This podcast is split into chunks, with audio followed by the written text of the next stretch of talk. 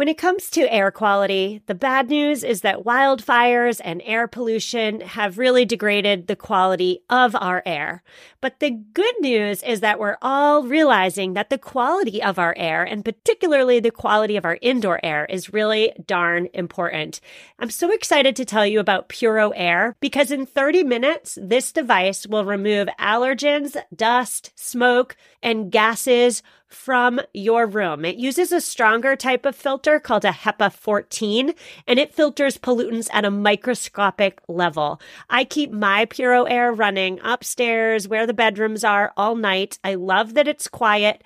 Cleaner air just hits different, doesn't it? Check out everything Puro Air has to offer at getpuroair.com. That's G E T P U R O A I R.com. One more time for the people in the back getpuroair.com. Hello, listeners. Welcome back. My name is Stephanie Seferian, and you're listening to episode 300. Holy moly, episode 300 of Sustainable Minimalists, a twice weekly show about intentional and eco minimalist living. On today's show, we are discussing the golden triangle of well-being. What on earth is the golden triangle of well-being? What are the three pillars, the three fundamental places we should be putting our effort and energy if we want to achieve optimal well-being? That's what we're discussing today.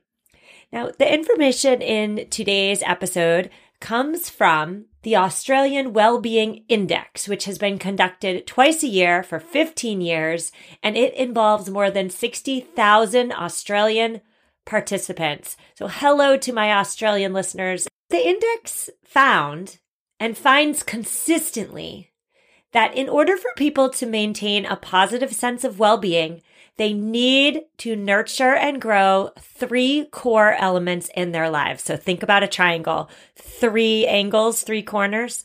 Just as a triangle isn't complete without its three corners, our well-being is not at an optimal level unless it has those three angles, those three corners in place. And I'm sure some of you are listening right now and you're saying to yourself, wait a minute, there is a strong genetic component to well being, and that is absolutely true. Unfortunately, however, we can't change our genes. But the good news is we can influence the three pillars, the three corners of this golden triangle. Another way to say that would be that the three corners are entirely within our control. So, the golden triangle of well being. We're focusing on three core areas today. We're going to go through them one by one.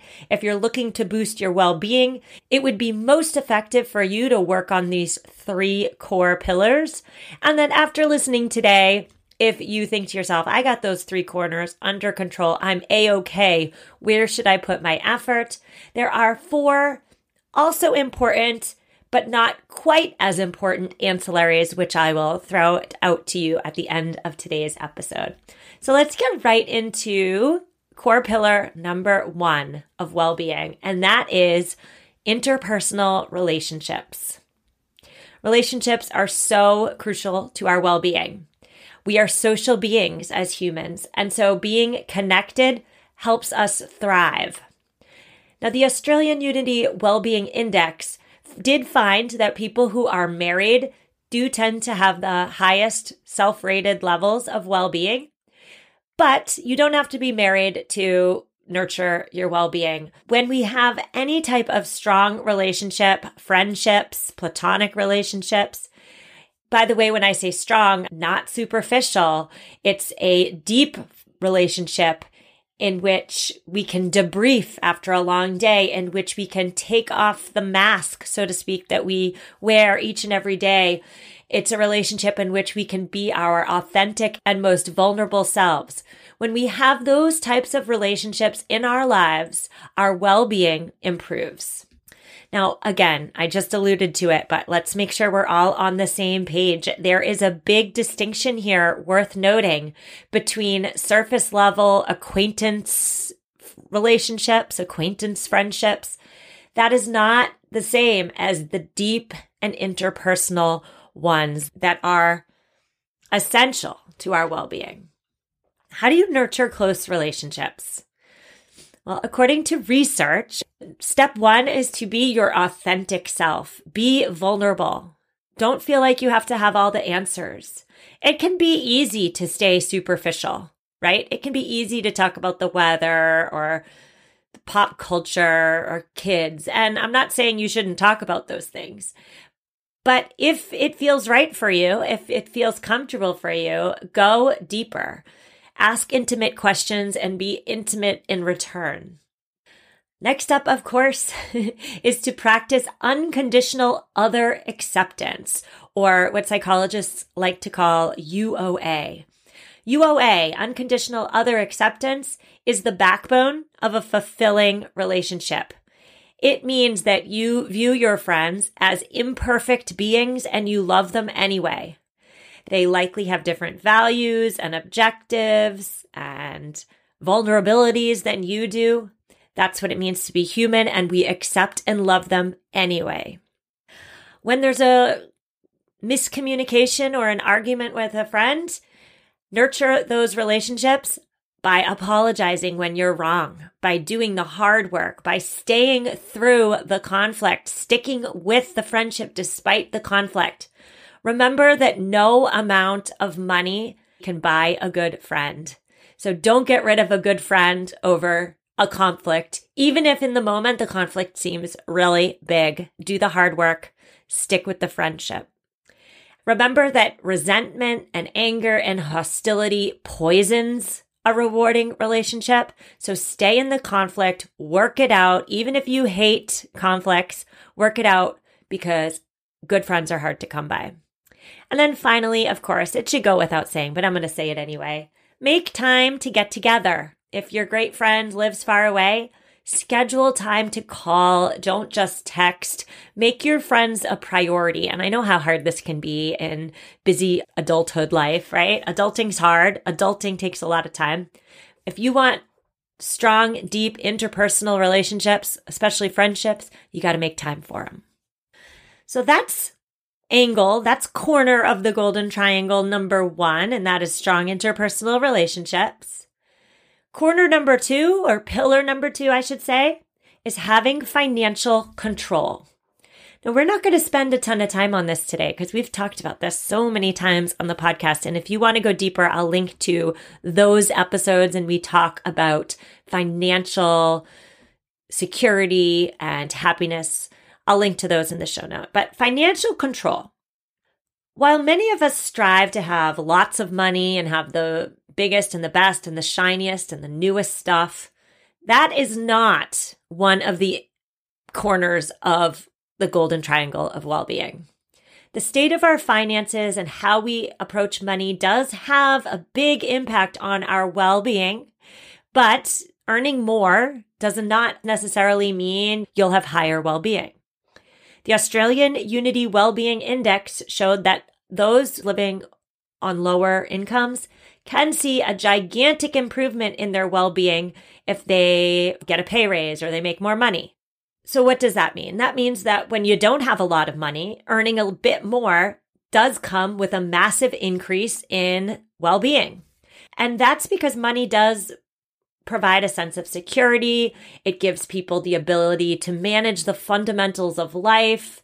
It also, quote unquote, buys crucial brain space. Brain space is freed up from having your fundamental needs met, like having food on the table, having a roof over your head, etc.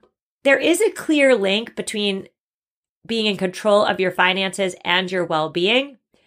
But, and there is a but, this effect does taper off. We've all heard the detailed research into the $70,000 a year number, haven't we? The research says that your happiness increases until you're making $70,000 a year, and then happiness levels stay the same, regardless of how much money you make. Now, I do think probably we need to adjust that $70,000 a bit for inflation, but you may be asking yourself, why on earth would I make $70,000 a year if I could make $500,000 a year? Or $2 million a year, or heck, $10 million a year. Why not? Why stop at 70,000? Well, I think it's important to remember that you may likely have to give up some stuff to earn that million dollars or five million dollars a year. And what you might have to give up is time with your loved ones, free time to explore and have fun. You may stress more, which means you're not fully present when you're not working, etc., etc. It's important to ask yourself, what are you giving up in order to make more money? In today's world, right? It's we all want the promotion. We all want to make more money. Everybody wants to rise the corporate ladder. Nobody wants to stay stagnant. Make more money, buy the second home, buy the boat, buy the bigger home. But instead of blindly planning for that promotion, instead of spending that extra money that we're going to make before we actually make it, perhaps we need to get in the habit of asking ourselves, what do we have to give up for that rise in income? What do we have to sacrifice for that added responsibility that comes with that promotion? I'm not saying you shouldn't take that promotion. Not saying that. I am saying though that we should be looking at that promotion or looking at that increase in finances through a second and third lens. So we're going to get into the third corner of well-being after a quick note from this week's sponsor. Hello, sustainable minimalist listeners. Are you committed to living a greener and simpler life? Well, meet Home Threads, your ally in more sustainable and minimalist home decor. As the total destination for decor and furniture, Home Threads helps you define your minimalist lifestyle while respecting the planet. Discover their exclusive Haven collection. They use many sustainable materials without compromising on style. And here's the best part. Home Threads always has the best value. It was time. After nine years of living in our home, it was time to replace our outdoor furniture. And my husband and I, we went to Home Threads. We have a Home Threads patio umbrella and a new bench. And oh my goodness, we are so in love. Create a home that reflects your commitment to the environment. Visit homethreads.com slash sustainable and get a code for 15% off your first order. Homethreads.com slash sustainable. Love where you live. So many of us have chaotic closets that are crammed full of clothing items, and yet somehow we still have nothing to wear. Well, upgrading to high quality and affordable pieces from Quince when you need them is a game changer. They offer organic cotton sweaters and washable silk tops. My 100% Mongolian cashmere sweaters are my go to. Not only are they affordable, but the quality is top notch they wear better than the cashmere sweaters that are double their price. Indulge in affordable luxury. Go to quince.com slash sustainable podcast for free shipping on your order and 365 day returns. Q-U-I-N-C-E dot com slash sustainable podcast to get free shipping and 365 day returns. One more time, quince.com slash sustainable podcast.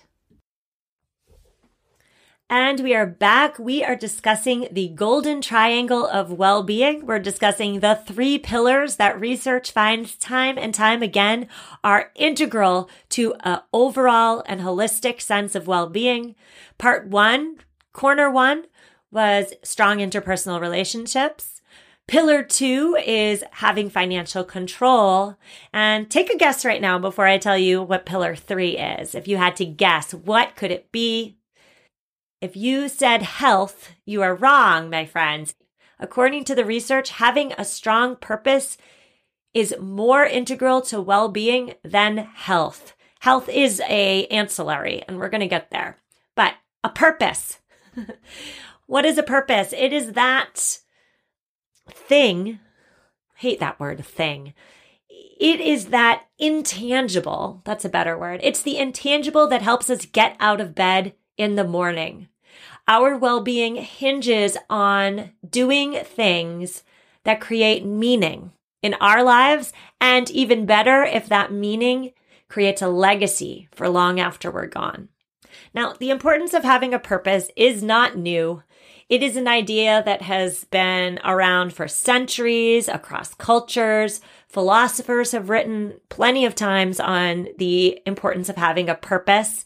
And that's because people who don't have a strong sense of purpose often experience negative emotions. They often feel unmotivated. They are often anxious and they often feel unsatisfied with life. They have low levels of life satisfaction. And so while the idea of a purpose is very individual, it's very personal. My purpose is not likely the same as your purpose. And so while it is an individual idea, the sense of purpose is not all that personal or individual because the purpose means that we're often contributing to something that's bigger than ourselves.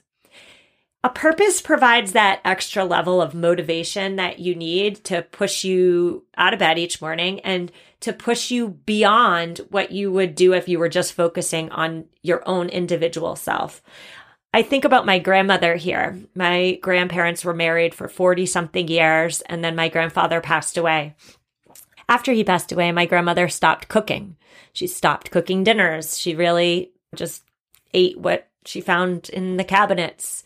It was very rarely a meal. And I remember as a teenager, I asked why she wasn't cooking anymore. And she said, What's the point if it's just me? Like, why cook? I'm not saying that my grandmother's purpose was to cook for my grandfather. That was not her life purpose. But I am saying that we tend to act one way in a lesser way when it's just for ourselves. We tend to do more. We tend to push ourselves to do more for ourselves and others when there's somebody else benefiting from the action. Now, according to research, so if you don't know what your purpose is, according to research, your purpose should be three things. The first is it should be fun. Our purpose should be something that makes us really happy. So, how many of us know somebody who's really good at, let's say, soccer, or let's say the violin? You have a natural talent for it, but it doesn't make you happy. You don't enjoy it. If you don't enjoy it, even if you're good at it, it's not your purpose. I don't really love the Marie Kondo phrase of sparking joy. I don't like it. But in this regard, sparking joy makes sense. Your purpose should be something that sparks joy. And even better, if it's something that sparks joy and you're good at it. That's the magic sauce right there.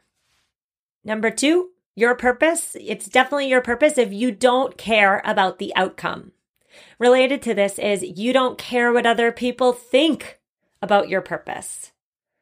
We all tend to desire external validation from others, right? That's human nature. But when it comes to our purpose, the key is to not find something that other th- people think is purposeful. It's all about what brings you deep joy and deep satisfaction. So I'm going to say that a better way. it doesn't matter what the world thinks about your purpose because your purpose is inside you. And when it comes to your purpose, your opinion is the only one that actually matters.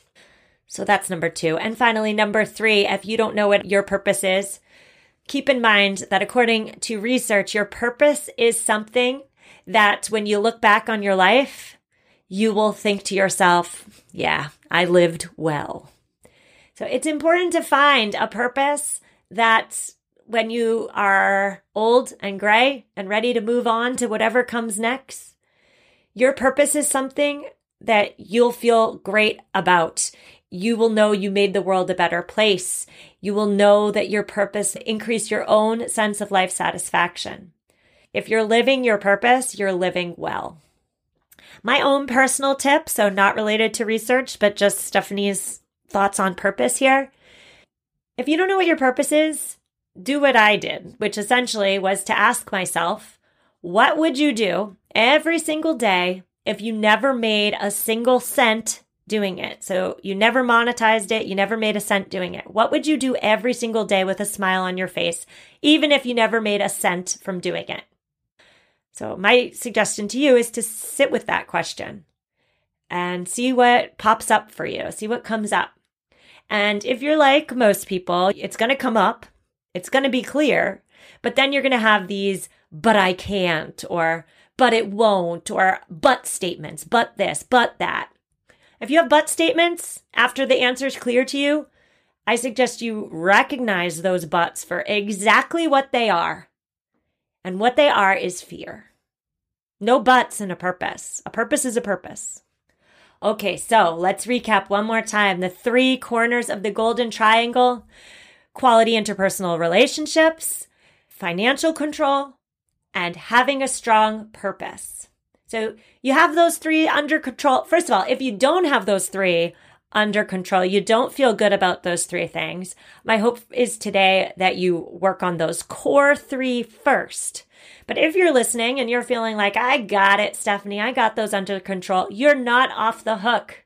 Because after you have those three corners feeling good, it is then time to reach out towards the other very important, but indeed ancillary, according to the study, facets of well being, which are your personal health, which are community connectedness. So, how involved in your community are you? Next up is personal safety. And finally is future security. So you work on the core three and then you work on your health, your community connectedness, your personal safety, and your future security. Those four will be another topic for another day. My final word for today's episode is to remember that well being is not the same as success.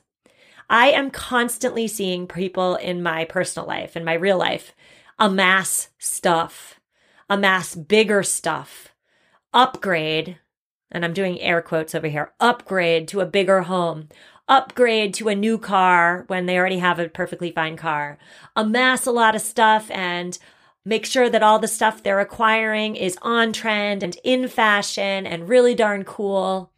This incessant endeavor to always reach for the next golden ring, to always try to achieve or acquire the next biggest and the next greatest thing, that endeavor is a fool's errand. Amassing takes work, takes energy, and we have a finite amount of energy to give. when we are focused on acquiring shiny objects, we are using our finite energy, and we then have less energy left to focus on what research says is important, which is the core three. Another thought here. So, final word to the final word. I'm on a roll today. The final word to the final word is that when we try to impress people by adorning our exteriors with shiny stuff, we're missing the point. Well being is an internal thing. Well being is acquired by doing the deep inner work, not the exterior glamification. The amassing of shiny stuff sometimes gets me too. I catch myself once in a while feeling a bit envious when somebody in my real life upgrades to whatever, or gets something really nice and cool, or buys a bigger house, or whatever it is. I feel envy. I am a human being.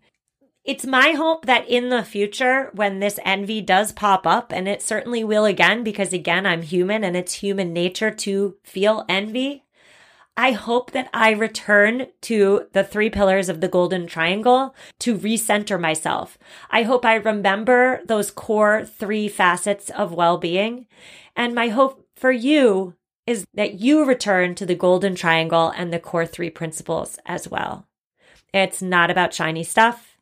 It's about, one more time, say it with me interpersonal relationships, financial security, and living your purpose.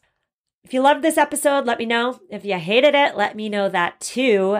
Show notes have my email, show notes have my phone number. Show notes have it all. I also link to some further reading, resources mentioned if you'd like to learn more. Thank you to Australia for the Wellbeing Index. I learned so much in researching for this episode. I will see you on Tuesday. Have an amazing weekend. Reach out as always. Don't forget to leave that review if you like me. Thank you so much and take care.